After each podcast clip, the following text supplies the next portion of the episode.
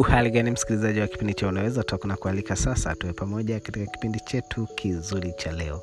Leo ikiwa ni siku ya mia moja katika mchaka mchaka wa siku mia moja za kufanya bila kuacha. Nami kama kawaida niliahidi kukuletea ujumbe kwa njia ya sauti. Ndiyo maana ya uwepo wa kipindi hiki cha unaweza toko sehemu ambayo tunaongelea mahusiano kwa undani. Tunajadili changamoto migogoro na namna ya kuweza kukabiliana nazo kwenye mahusiano ya ndoa.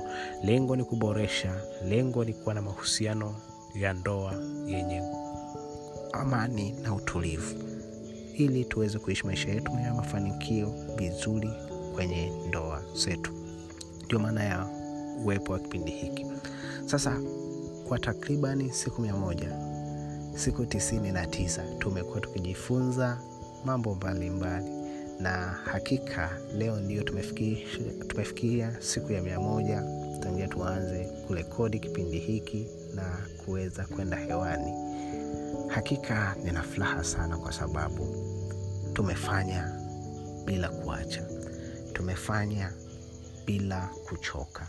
Na hata pale ambapo tulipata changamoto za hapa na pale lakini tulijitahidi kuweza kurekodi kipindi na kuweza kukirusha kabla siku haijaisha.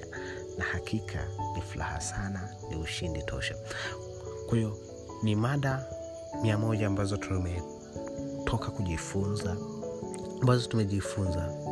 Ni muhimu sana uweze kuzielewa kuzifuatilia. Ni masomo mengi mengi mengi mengi na topiki ni zilikuwa nzuri za kufurahisha. Na hakika tumeweza kujifunza mambo mazuri sana ambayo ndoa mahusiano yanaweza yakapona kwa kiwango kikubwa sana ninakuhakikishia hilo.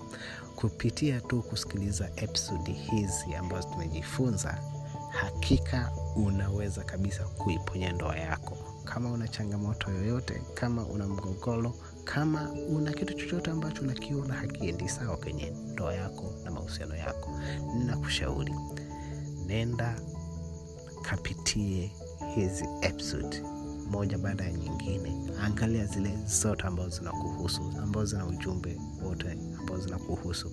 Zipitie ziangalie na uweze kuzisikiliza hata mara mbili mara tatu mara nne.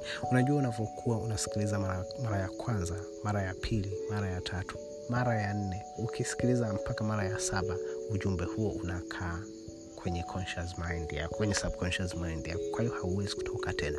Ni muhimu sana uweze kujifunza.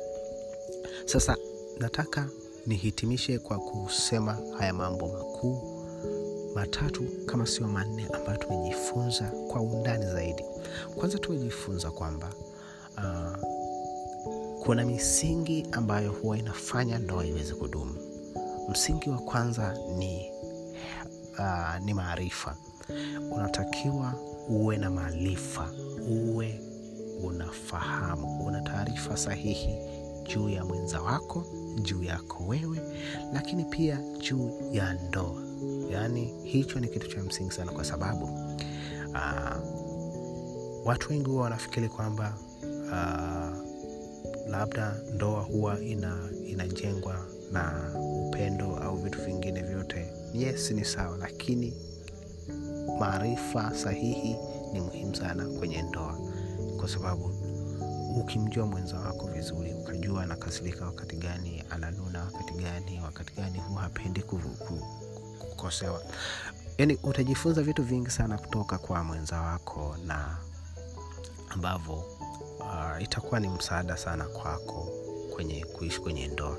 Lakini tumejifunza upendo katika namna ya tofauti kabisa. Tumejifunza upendo sio tu ile kusema i love you au nakupenda. Yes hiyo inaweza ikawa hivyo lakini upendo wa kweli lazima uanzie kwako. Ujipende kwanza wewe kwa kiwango cho, kwa kiwango ambacho unajipenda wewe ndio utaweza kumpenda mwenzako na utaweza kuipenda ndoa yako. Lakini swali unaweza ukajiuliza kwamba sasa ni mtu sahihi wa namna gani? Nawezaje kumpata mtu sahihi? Mtu sahihi unaweza kumpata yule ambaye anajipenda yeye mwenyewe.